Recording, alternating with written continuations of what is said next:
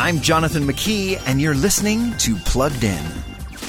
With Mr. Rogers, we got a beautiful day in the neighborhood. With Mabel McClay, we get a wonderful day.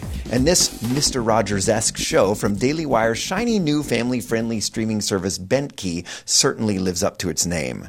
Mabel and her pet dog Jasper speak directly to the viewers, teaching them about creativity, curiosity, perseverance, and more.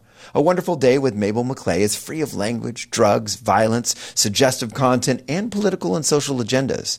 The first episode deals with the amazing creativity we all possess, but it never mentions the great creator.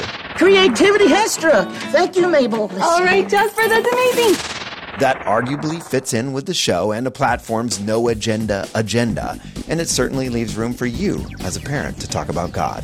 Before streaming the latest shows, visit pluggedin.com slash radio. I'm Jonathan McKee with Focus on the Families Plugged In.